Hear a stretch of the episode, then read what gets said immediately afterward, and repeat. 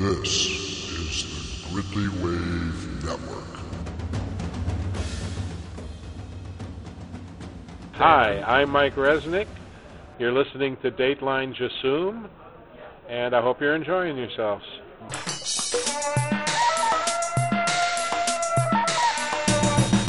From the Chicago Bureau of the Bosnian Blade.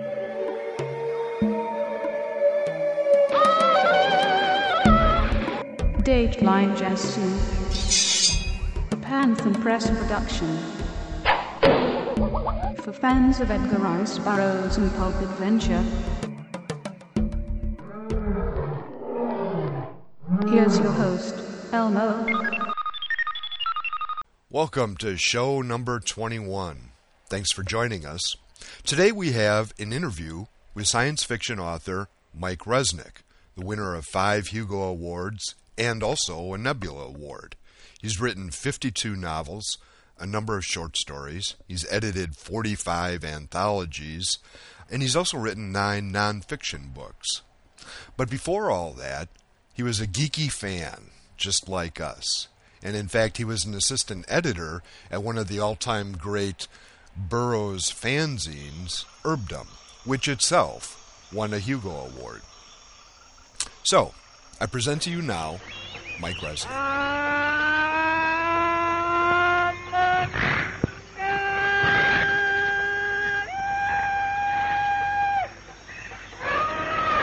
All right, we're here at WindyCon with uh, science fiction author Mike Resnick. Mike, hello, welcome to Dateline Jasoom. Pleasure to be here. Mike is, of course, a world famous science fiction author, but I wanted you to take us back a little bit to the days before all of that, when you were growing up and discovering books and discovering reading. And this is Dateline Jasoom, so I'm, I'm curious how you were first introduced to one of my favorite authors, Edgar Rice Burroughs.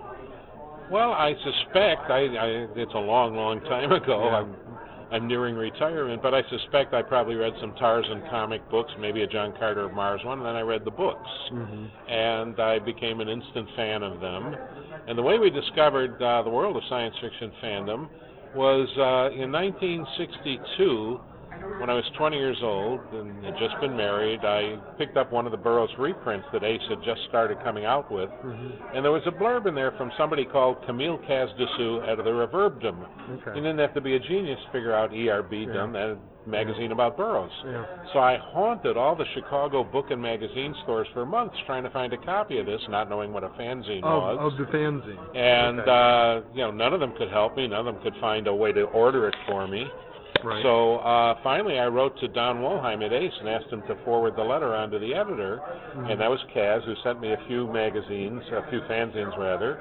And within about two or three months, I was the assistant editor of ERB-dom, and I went to the very next Worldcon, and we discovered the rest of fandom, and we found out that Chicago fandom was actually meeting 80 feet from my front door. We Oh, would really? see them every third Saturday. You know, these 300 pound guys and these, these wildly skinny girls, all of them rather poorly dressed, sneaking into this apartment with tomes under their arms. And we thought they were probably members of SNCC and CORE, if you remember the early 60s. And the, the tomes were, were lists of all their memberships and all the people they were going to get. Well, let- then it turned out it was just fandom, but we had to go to Washington, D.C. to the Worldcon to meet them. Let, let me slow you down for a second. Yeah. Was, at that time, was Kaz sort of working in a vacuum uh, as far as the rest Well, of well, Kaz was in New Orleans, Yeah. and I was in, uh, or he was in Baton Rouge actually. I was in Chicago, and Kaz knew Burroughs fans, but uh, until he started going to Worldcons, I doubt that he knew anybody else. When we went to our first Worldcon, we didn't know anybody but Burroughs fans, but a kindly old gentleman in a white suit saw us looking rather wan and hopeless, and he took us out to coffee and showed us around, and we didn't know for a couple of hours because he didn't have his badge on that that was Doc Smith. He was the first fan we ever met. Oh, really? What was meeting? What was Doc Smith like back then? Ah, he was a sweet, sweet guy. I, we you know, he he certainly had no airs about him and no pretensions. Uh, we we thought he was just another fan. He looked like an old guy in a good humor suit. Tell you the truth. At, at this time, were you a science fiction fan, or were you primarily a Burroughs fan? Or Uh, I had read science fiction all my life. I, I went there mostly to meet the Burroughs people because they were the only ones I knew. Uh, on our very first date, Carol and I uh, went to a play in Chicago, and then we went to the Morrison Coffee Shop. The hotel's since been torn down, but that was where they held the 1952 WorldCon. And we talked science fiction till five in the morning when they threw us out so they could shut the place off. Neither of us had ever met anybody who read this stuff. Uh, you know, that, that was back in the days when you hid your copy of Analog or Astounding on the bus uh, inside a copy of Playboy because that was more acceptable. and it was you know, we, we knew somebody must read it. I mean, they had to print more than two two copies a month, Yeah. and it, it was just a revelation to meet each other. And Why then do you, why do you think that? Why do you think that was? And then second of all, I think even today science fiction fans have a fan, uh, have a sort of a, a reputation of being geeky sometimes, and Well, they and are sort pretty of geeky. the, You know, uh, the, most science fiction fans, uh, you know, they can solve all the problems of the world, but they can't put on matching socks or hold a job. uh, somebody once asked me, uh, you know, to define fandom, the good and the bad, and I say, you know, the best thing about fandom, and if you look around you, you would see it is that it is so tolerant. Mm-hmm. And the worst thing about fandom is that it has so much to be tolerant of. Mhm. And I do not say that from any any position other than that of a fan. I'm I've been a fan all my life. I, I haven't been a science fiction writer all my life. And we come to these things. I still hang out with fans. You know, somebody needs help hanging stuff in the art show or setting up the Huckster room. I'm always there to help When you because I'm come a fan. when you come to these cons, do you, is it more business or are you coming in as a fan? No, the one I go to for business, and I, I line up my business for the year, and, and you barely see me, Mm-hmm. is at the WorldCon because all the editors are there, and it's easier to go to New York five, Yeah. six times a year. When I come to something like WindyCon or any of the other regional conventions, I come to just enjoy myself. Now I'll do a little business tomorrow morning with Eric Flint because I've been doing stuff with him. We've co-edited an anthology, and we'll see what else we can do. But it'll take an hour, and one hour out of out of a four-day weekend doesn't strike me as a business weekend. Okay. All right, back to the days when you were a real fan. I mean, only a fan. only a and, fan. And and you were co-editor, associate editor of ERB-dom. Yeah, ERB-dom. And- Kaz, and Yeah, we won the Hugo. We were the only fanzine, or Burroughs fanzine, ever to win a Hugo. Mm-hmm. And they changed the rules after that because back then, that was in 1966, you didn't have to be a member of the WorldCon to vote for the Hugo. Now you do, of course. And there were about five, six hundred attendees back then. And Kaz had a mailing list of about 900, and all he did was send out the ballot to his whole mailing list. Okay. And So- ERB-dom won, and the next year they changed the rule. Yeah. What what kinds of things were you doing with ERB-dom at the time that was maybe different from what other fanzines were I doing? don't think we're doing anything different from the Burroughs Bulletin. I think we're just doing it better. We we, we had me and uh, you know I became a Hugo winning writer. We had Neil McDonald who became a pro artist. We had Jeff Jones who became a top pro artist. We had John F. Roy who was writing for all the Burroughs publications, but I always thought he saved his best stuff for ERB-dom. So we, we had a pretty good crew there. Uh, we had Dick Lupoff would write for us from time to time. Another artist was Larry Ivie, who was a pro. Uh, yeah, there, there were not a lot of weak links. I mean, certainly some of the general fanzines had writers that we couldn't begin to match, but as far as the Burroughs fanzines went, uh, we were we were the cream of the crop. yeah. Also, he published four or five issues a year, and that helped too. Uh, you know, Vern, Vern could go a long, long time without publishing when he had to, Right. or when he could get away with it.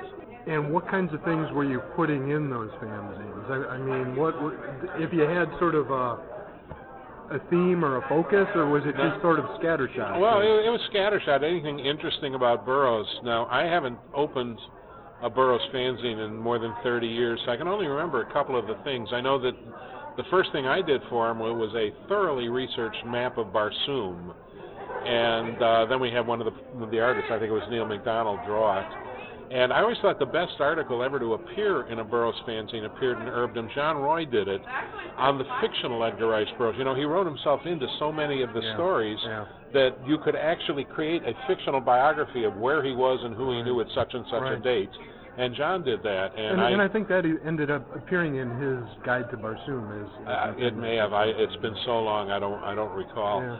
But I borrowed from that. Uh, John Betancourt about three years ago began a uh, magazine called uh, Adventure Tales, which is mostly pulp reprints. But he asked me to do a Burroughs article, which I hadn't done any of in God more than a quarter of a century. And I remembered that thing of John's, and I kind of took off from there to to to expand upon it somewhat. I, I can't remember the name of the article, but And and at this time you would have been like what age range? well, I was born in your- 1942, so Okay. I in- in joined your- ERB-dom staff when I was 20, Okay. and I was probably totally out of Burroughs fandom less than seven or eight years later. Uh, I, I was a pro then. I just started spending more time with You, with you had already you had already sold your first novel by by then. Oh well, I'd first- sold my first novel at 20, but it wasn't one I was willing to put my name onto. Right, I sold a couple of Burroughs pastiches to Don Grant and then to Warner's Library. Uh, I think it was called Paperback Library. Then the Ganymede books. Mm-hmm. Uh, I find them humiliating. I hate it when people bring them up to me to autograph. Now I will say that they're very good Burroughs imitations. Mm-hmm. Uh, but they're horrible Resnick books. Uh, what I write is nothing like what I was writing then, and I, I wince a little every time I have to autograph them. Mm-hmm. But unlike, say, Harlan Ellison, who, when you bring him one of his old books, rips it up, Yeah. I will sign it. I just would rather nobody ever remembered Yeah. it. And I mean, you actually had, had written pure Burroughs fan fiction. It wasn't there a story Lost Sea of Mars? Oh yeah, I did one called The Forgotten Sea of Forgotten Mars. Sea of uh, that yeah. came out. It came out the year it won the Hugo. That was part of the reasons it won too. They gave it away for free. Mhm. It was about a thirty thousand word sequel to Atlanta of Gathol, and uh, I later uh, took most of the plot and most of the characters, changed their names, and made it half of that first Ganymede book. Yeah. Okay. Um, but I mean, you were doing then what fans do now. I mean, to me, there's no reason for you to be embarrassed or or not Well, like that. I- That's, I- you were you were being a fan. That's Well, what you were doing. I what I was doing was trying to write stories that if you found them in Burroughs' safe, you would have thought he wrote them. Yeah. Which meant there was nothing original, creative, or uniquely myself in any of them. Right. And uh, as I say, I've become, you know, as you pointed out, and I'll say him honestly, a major writer in this field for writing Resnick stories, not for writing Burroughs stories. And I, I find those uh, a little humiliating to sign. That that I once thought that was uh, something I should do professionally. I never minded, you know, signing or, or seeing Forgotten Sea of Mars or any of my fanzine articles, but I, I should never have sold those professionally. Um, even at that time, did you was it your intention to be a writer? I mean, did oh, I was a writer at that time. I sold my Yeah. first story at 15, and as I say, by Yeah. 20, I was a full-time writer. Yeah. I just wasn't writing science fiction. Right. Uh, one of the things was I could grind out an adult novel, as we called them back then, euphemistically, in four days, and then it would take about five months to write a good science fiction book, and they paid the same. Mhm. And you know, I had a new wife, and shortly thereafter a new daughter, and I couldn't afford to take five months to write for coolie wages. Yeah. Just recently, in, in the last few years, you wrote the introduction to the uh, the land that time forgot. Uh, Yeah, uh, the University of Nebraska Press, you know, just out of the blue, I didn't know anybody there, uh, contacted me and asked me to write an introduction to it, and I Uh, did. they know of you? They must have known of you. Well, yeah, they must, somebody must have recommended me because I've really been totally out of Burroughs fandom and Yeah. Burroughs everything for 30 years. Yeah. And uh, they asked me to write an introduction to it, so I did. And then this year they asked me to write an introduction to Phil Farmer's uh, Tarzan Alive, which they Oh, really? republished. Okay. And I wrote that too. Of course, I know Phil, but Yeah. uh, it was really about Burroughs. Yeah. And I've borrowed Burroughs a bit uh, from time to time in my fiction, or not borrowed, that's the wrong way to put it. I've used him as a jumping off point. I had a Hugo nominated story two years ago called A Princess of Earth, Yeah. which, you know, you don't have to have read Burroughs to have liked it and voted for the Hugo, but it helped. Yeah. And uh, a few years back, there was a uh, an anthology. Uh, damn, if I can remember the name of it now. They were all stories set in the solar system, and uh, I collaborated with uh, another Hugo-nominated writer called Shayne Bell, uh, called "The Flower Children of Barsoom." Oh, really? Yeah, uh, now that's a We we thought, what if you went to Mars, and that was really the case that you know there was a John Carter. Yeah. But what if space travel was really cheap, and instead of heroic astronauts, what you really found there, along with John Carter, were a bunch of flower children who thought he was kind of silly. Uh, that you know, you you, you throw love at people instead of uh, long swords. Yeah. And it, it was a tongue-in-cheek article, uh, s- story, but we sold it. And uh, I'm sure over the years I've, I've probably done a couple of others. I know that my favorite character is a, a parody uh, character called Lucifer Jones. He he's been in three books. Uh, That's your favorite Adventures, character of your own. yeah, adventures, exploits, and encounters. Each of them is set on a different continent back in the 1920s and 30s, and and parodies every bad movie and pulp story set on that continent. And in the one that was uh, in Africa, there was a chapter in which uh, Lord Bloomstoke, I borrowed the name from Edgar, was uh, was a British lord who was hiding from his creditors in the middle of the jungle with a tribe of apes that he was converting to Fabian socialism. Right. Uh, one of the things I remembered was he called them all George to show that the the group was more important than the individual. Yeah. And it was a lot of fun. And as I say, here and there, I'm sure I've I've uh, borrowed a few lines, few notions Right. uh, from Uh, yeah, Burroughs. I- but, I wonder if but I've ever- written so yeah, much, it's hard to remember. I'm, I'm not senile yet. I'm just productive. Do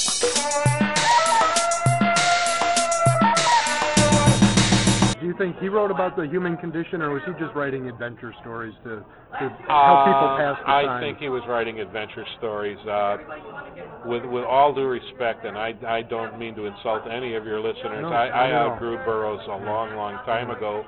Because uh, while there were always new adventures, there were no in, new insights, and there, there wasn't a very mature level of, of understanding. Uh, you know, it's fine to say I still live when you're in a dungeon, but if you're not John Carter, you know, you have to find alternatives. Yeah. Uh, Jack Williamson, who's been a dear friend for 40 years, got in deep shit about 50 years ago, being the first writer, to my knowledge, to suggest that uh, you don't sacrifice an entire race of people to save the heroine from a fate worse than death. Yeah. That, you know, maybe it's not worse than death. Maybe it's not worth 20,000 guys giving their lives for. Yeah. I mean, Burroughs would never have agreed, but, you know, once you grow up, you do agree. Yeah. Sorry about that, girls.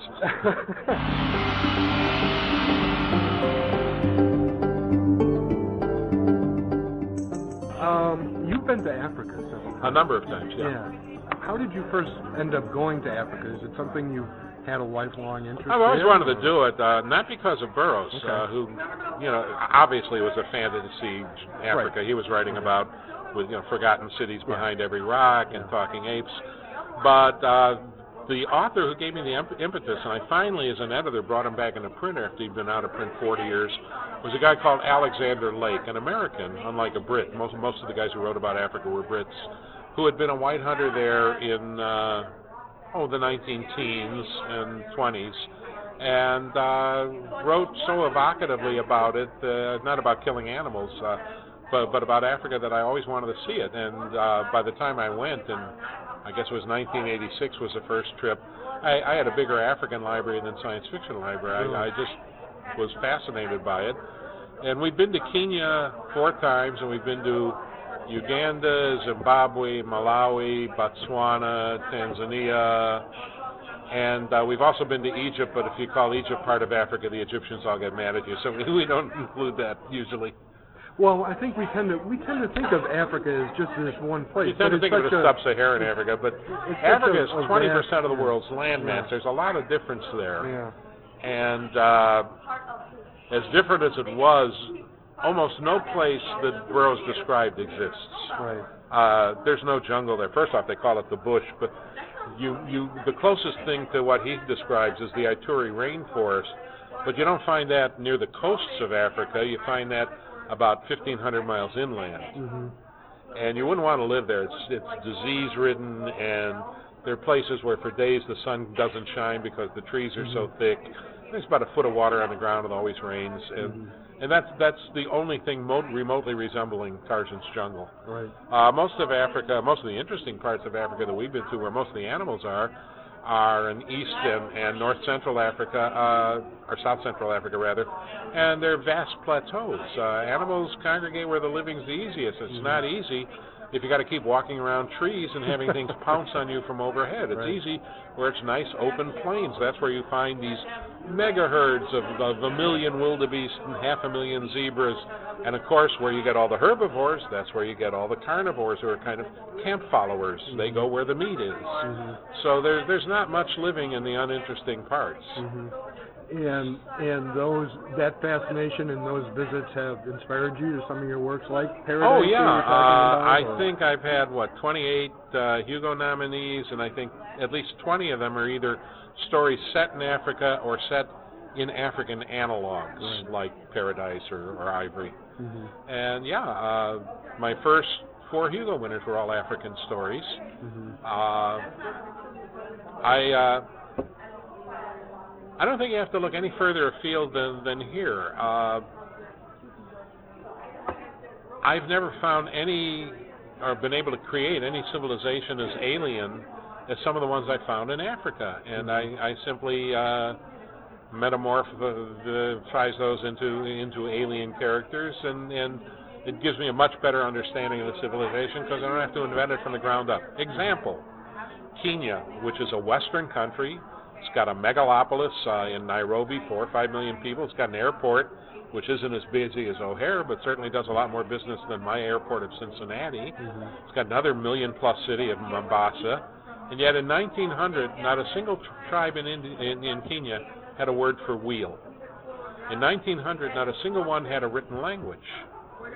Uh, to this day, 80% of all Kenyan youth, black, well, I shouldn't say black and white, they're all black, uh, male and female together, undergo circumcision rituals. Now, that's a euphemism. For females, that's a clitoridectomy.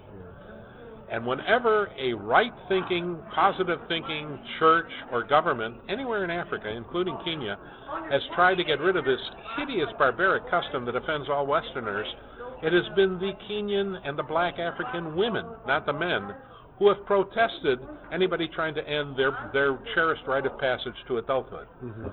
Uh, you have a president. Well, I uh, I can't remember the name of the new guy, but the one before him was Daniel Arap Moi, who worked for twenty thousand dollars a year. That was the presidential salary. He was president for 20 years. Prior to that, he'd been a poorly paid school teacher, and at the end, he owned 200,000 acres of the richest farmland in Kenya. Kenya. He owned the entire fleet of DC-3 airplanes for Air Kenya, and he owned every Mercedes taxi cab in the country. And Westerners objected to that, but none of the Africans did because the chief is supposed to be the richest guy. And if he took a little money out of the treasury, well, that's what goes with being a chief, and don't you wish you were one? And as I say, this is as close to a Western society as I've ever found in Africa. Some of the others are really deeply weird. Mhm. So, uh, as I say, I have to look no further than that.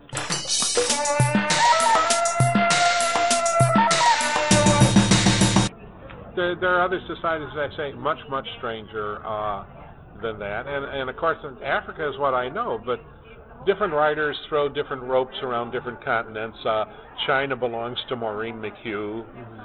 Uh, Saharan Africa, as opposed to sub-Saharan, which is my specialty, used to belong to George Alec Effinger. Central America belongs to Lucius Shepard.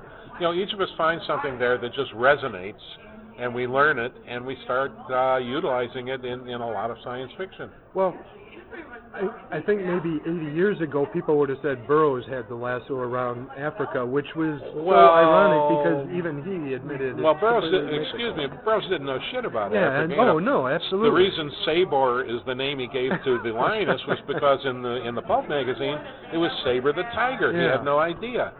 Um, very few Africans ride around with little monkeys on their shoulder. Most of those monkeys, when they become sexually mature, the first thing they'll do is rip your face off.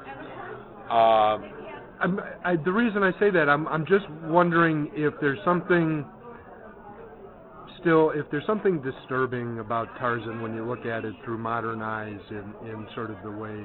Well, I Africa don't think so. Um, you know, on, on good old Edgar's behalf, you know, it's always the guys who've never read the books that a say it's racist because the Waziri and some of the others are noble tribes. He didn't like the Arabs much. Yeah.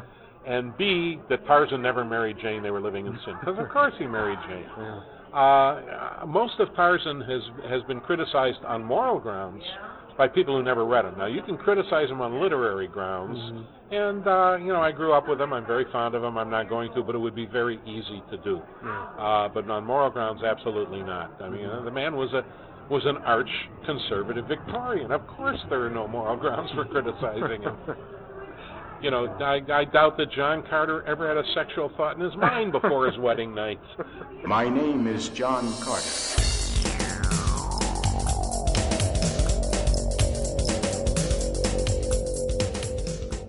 Every now and then I get a really good mainstream idea, and then my agent has to bring me back to reality and explain where my audience is. Uh, I did that with uh, a, a Nebula nominee called uh, Ivory. Uh, I had seen the tusks of the Kilimanjaro elephant, which is the greatest trophy ever taken, in the uh, British Museum.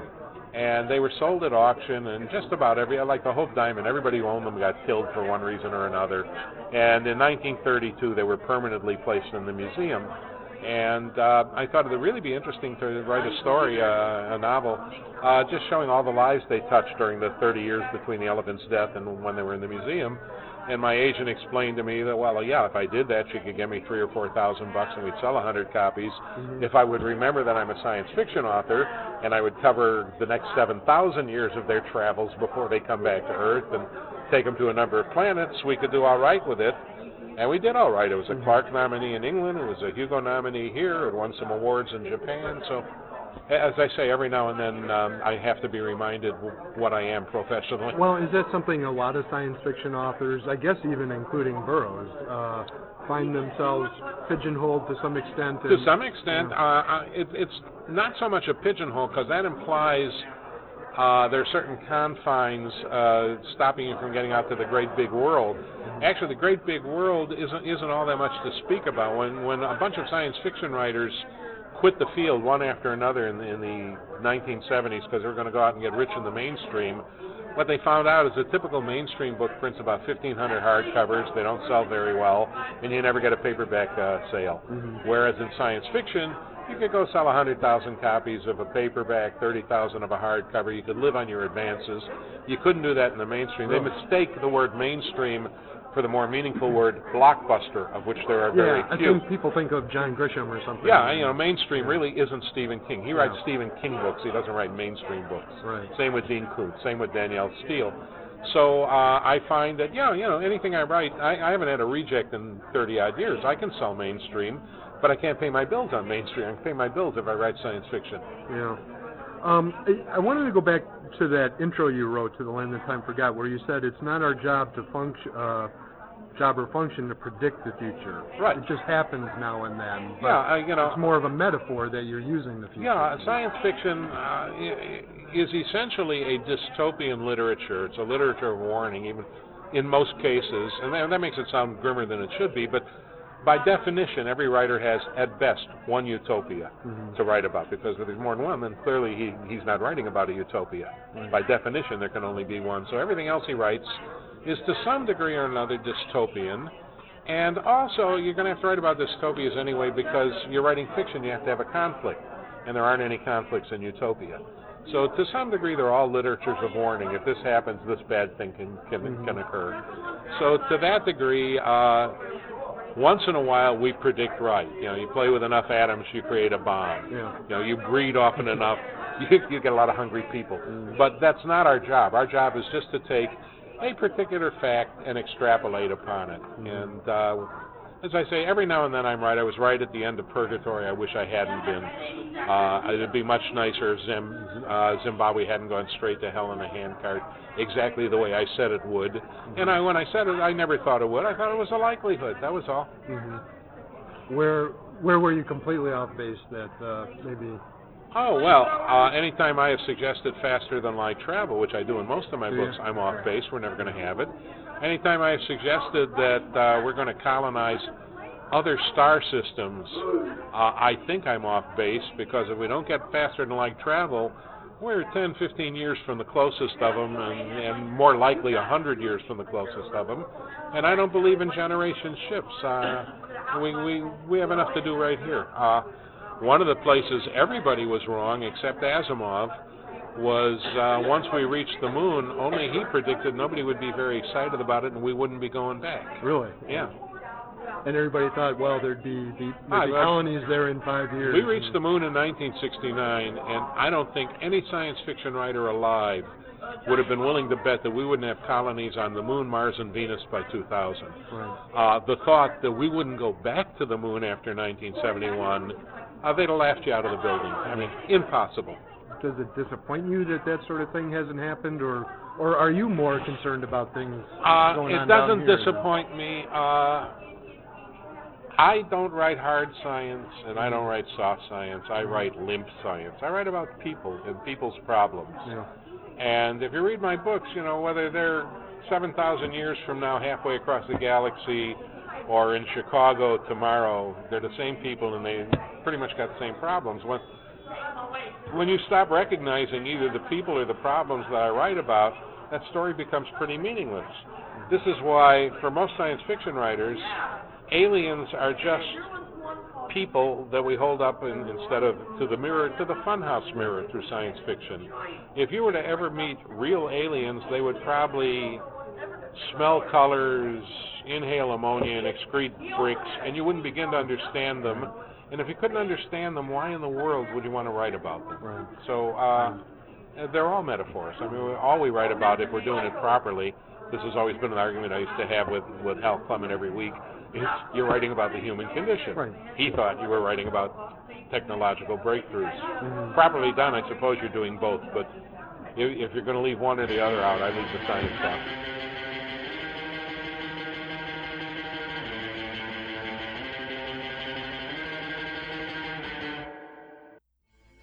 Escape Pod, the science fiction podcast magazine.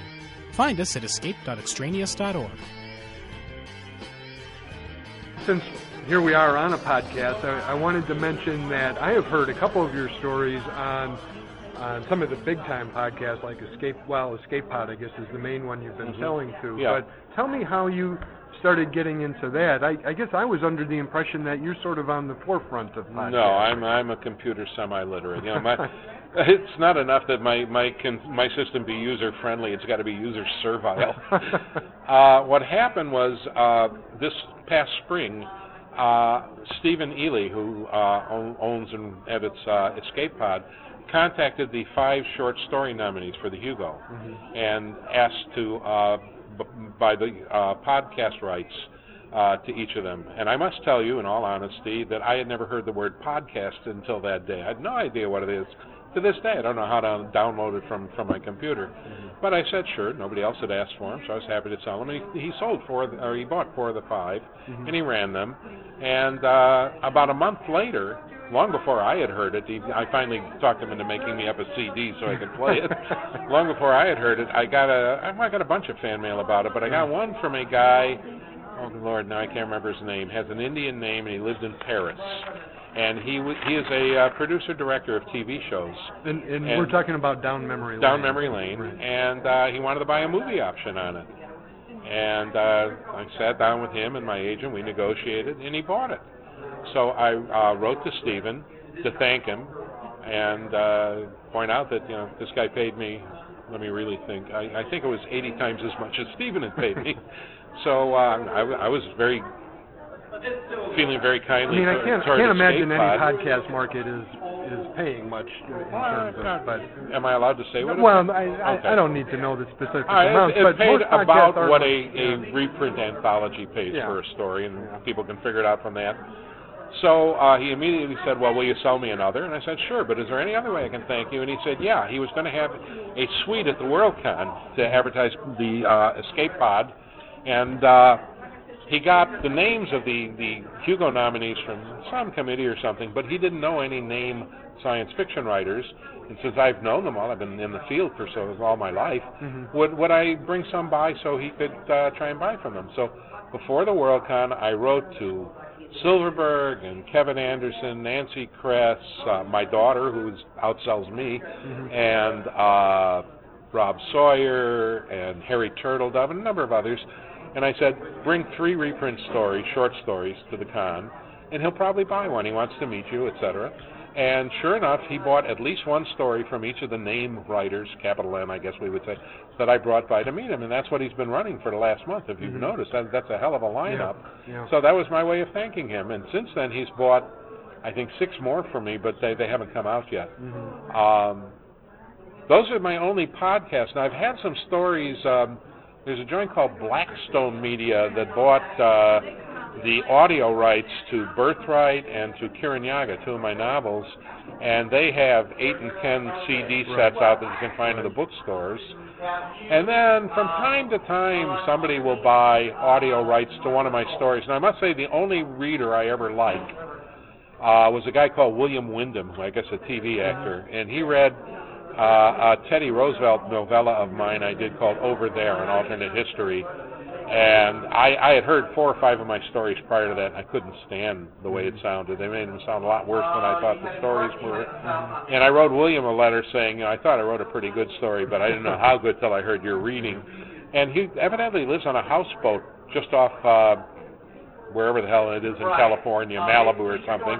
And he wrote back, and we started up a correspondence. A very nice guy, but he never read another one of mine. I'm heartbroken because he was great. Uh-huh. He did Teddy Roosevelt's voice and Blackjack Pershing's voice Did and you- Woodrow Wilson's voice. Did you did you ever listen Great. to an old radio show called X minus one? Oh yeah, once upon a time I had a whole collection of X minus one and uh, Dimension X, which Yeah, was even Dimension better on X. tech.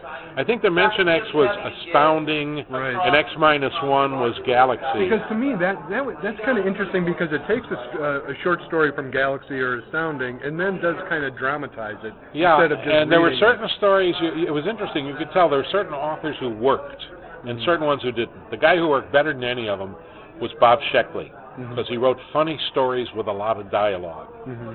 And one of the guys who didn't work very well was Heinlein.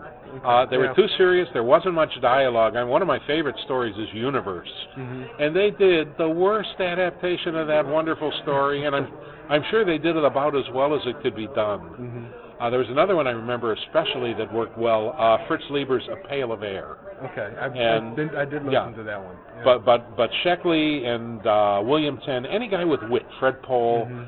and the guys who are serious, you know, they might have written stories of more importance or, or more lasting fame, but they just didn't adapt as well. Mhm. And I learned over the years reading at conventions uh, a number of rules. One, don't read a 50 page story, read four 10 page stories so readers can concentrate better. Second, funny works better when you're doing a reading than serious. Right. Third, read in the first person so you don't first person story so you don't have a lot of he said she said Mhm. fourth try to read stories with a lot of dialogue Mhm. and you know if you and even then i wasn't drawing full houses i'll tell you what i did uh, the first couple of worldcons i read at I, it was really lonely. I had like two or three guys in the room, and I, I decided I was never going to do that again.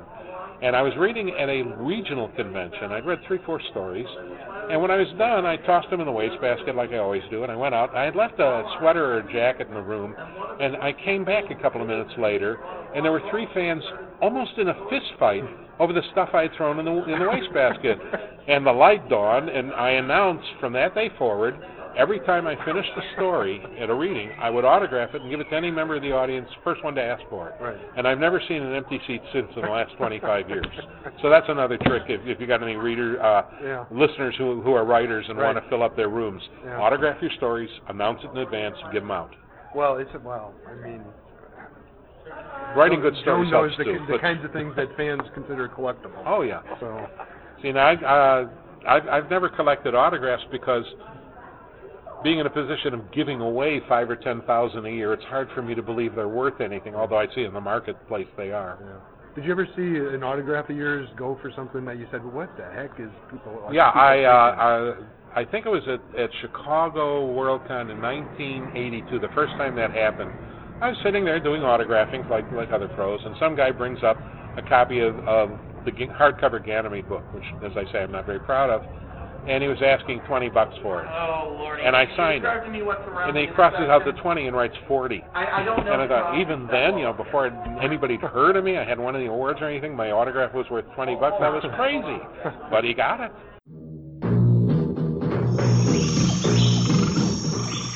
Tell me a convention story. All right, I'll tell you one about Isaac Asimov, and I believe this also appeared. Uh, there was this collection of stories called Foundation's Friends, where Isaac asked 12 or 15 of his friends to each write a story using his characters or universe. And after he died, they republished it and asked each of us to put in a little reminiscence about Isaac. And this was the one I put in. I'll, I'll tell it at a little greater length here. I was in 1989, I believe, and uh, it was at a Lunacon in New York, and I was the Toastmaster, and Jack Chalker ha- was one of the guests of honor, and uh, we were roasting him on a Saturday night, and I was the roast master. And uh, on Friday, I, I took a train. I was going to take a train into New York to do some shopping into New because it was in the suburbs. It was Westchester Co- County. I took I was taking a train in, uh, and I was going to look for some books and things I couldn't find in, in Cincinnati. Easily done. Uh, there wasn't much you could find in Cincinnati back then. It's a little better now. And I was going to meet Barry Malzberg for lunch, and, and he was going to drive me back out there. And I got to the train station, like 20 trains. I didn't know which one to get on. And a little old lady, must have been in her mid 70s, saw me and said, you know, you're having trouble, young man. Can I help you? And I said, yeah, I want a train that'll get me to Midtown Manhattan, where I'm going. And she said, well, I'm going. Uh, why don't you sit in the compartment with me, and I'll show you where to get off. And as we're sitting, we're talking, she asked me what I was doing, and I told her I was toastmastering a, a science fiction convention. And she said, well, the only science fiction writer she's ever heard of is the world famous Isaac Asimov. And I said, well, I saw in the program book that he's going to be there. Why don't you come by and I'll introduce you? And she said, well, maybe she would. And she looked at me like she she didn't believe a word of this. She told me where to get off. I did. And I shopped. I met Barry. We went back out. And the next night, uh, we're getting ready for the roast, and it's a horrible blizzard. There's like a foot of snow on the ground. Cars aren't going anywhere. And this little old lady with with ice hanging from her her eyebrows and her earrings comes in, and you know there's half a foot of snow on her her coat. Uh, she couldn't drive. She lived about a mile away. She walked the whole mile in the blizzard, just on the off chance I wasn't kidding, and she might see the world famous Isaac from a distance. And Isaac is sitting there in the lobby with two or three gorgeous young girls pinching bottoms, as was his wont. And I walked Isaac, her over. Isaac was good with the ladies. Oh, I, Isaac pinched everything round that he could find, and uh, he was just flirting. I, I don't think he ever took any of them to bed, but he did. He did love flirting and pinching. And um, I took her over and, and introduced her. And when he saw the condition she was in, and that she was so old and had walked so far, he left the sweet young things behind, and he was her cavalier for the next three hours. She was his guest. She hung on his arm, and he took her to the roast, and he bought her a drink. And at one point, she excused herself to go make a phone call to tell her family she wasn't going to be back home till 11 or 12. And at that point, I walked over to Isaac and and thanked him, and I said, you know, in exchange for your your treating this uh, woman uh, so well, you know, on such short notice, um, I'm going to thank you by not insulting you when I'm doing the toastmastering. And his face fell, and I thought tears were going to fall down his cheeks. And he said, to not insult him in front of all his friends was the worst insult of all. and so I insulted him all night, and that was the most world famous, very humane, approachable man I ever met. Really? And that's my Isaac story. Well,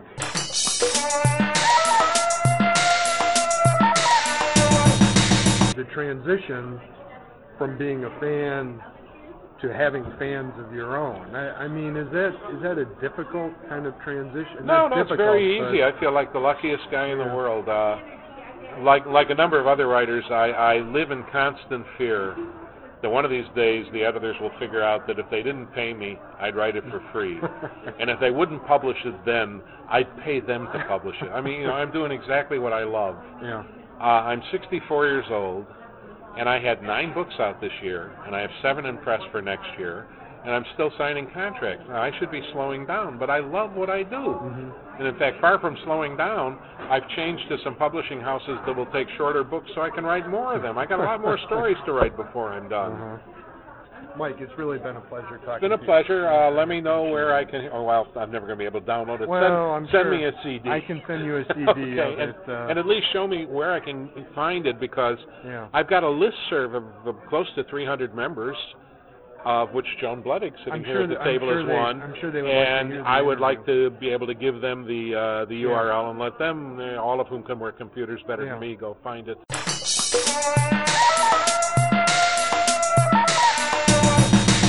That was a fun interview with Mike Resnick. I hope you enjoyed it. Thank you very much to Mike for sitting down with me. A couple members of the Chicago Muckers, uh, the local chapter of the Burroughs Bibliophiles, had a really good time at WindyCon last weekend. We got to meet Mike and his wife, Carol, and it was fun. And I picked up a couple things I hadn't had uh, a chance to read yet a couple Otis Albert Kline books, The Swordsman of Mars and The Outlaws of Mars.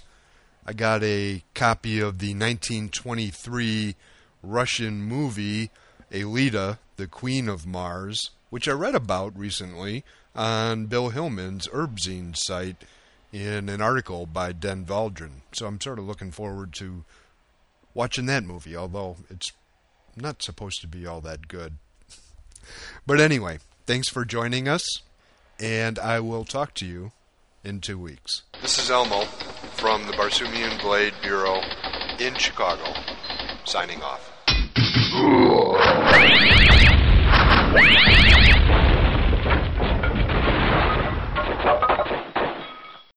For me, where you say like, I'm Mike Resnick and you're listening to Dateline Jasoom. To say Dateline. Dateline Jasoom. Jasoom, Okay. you know, Earth, All right. Say when. just whenever. Or Uh, just, I all mean, right. just wing it. And I must tell you, in all honesty, that I had never heard the word podcast until that day. I had no idea what it is. To this day, I don't know how to download it from, from my computer.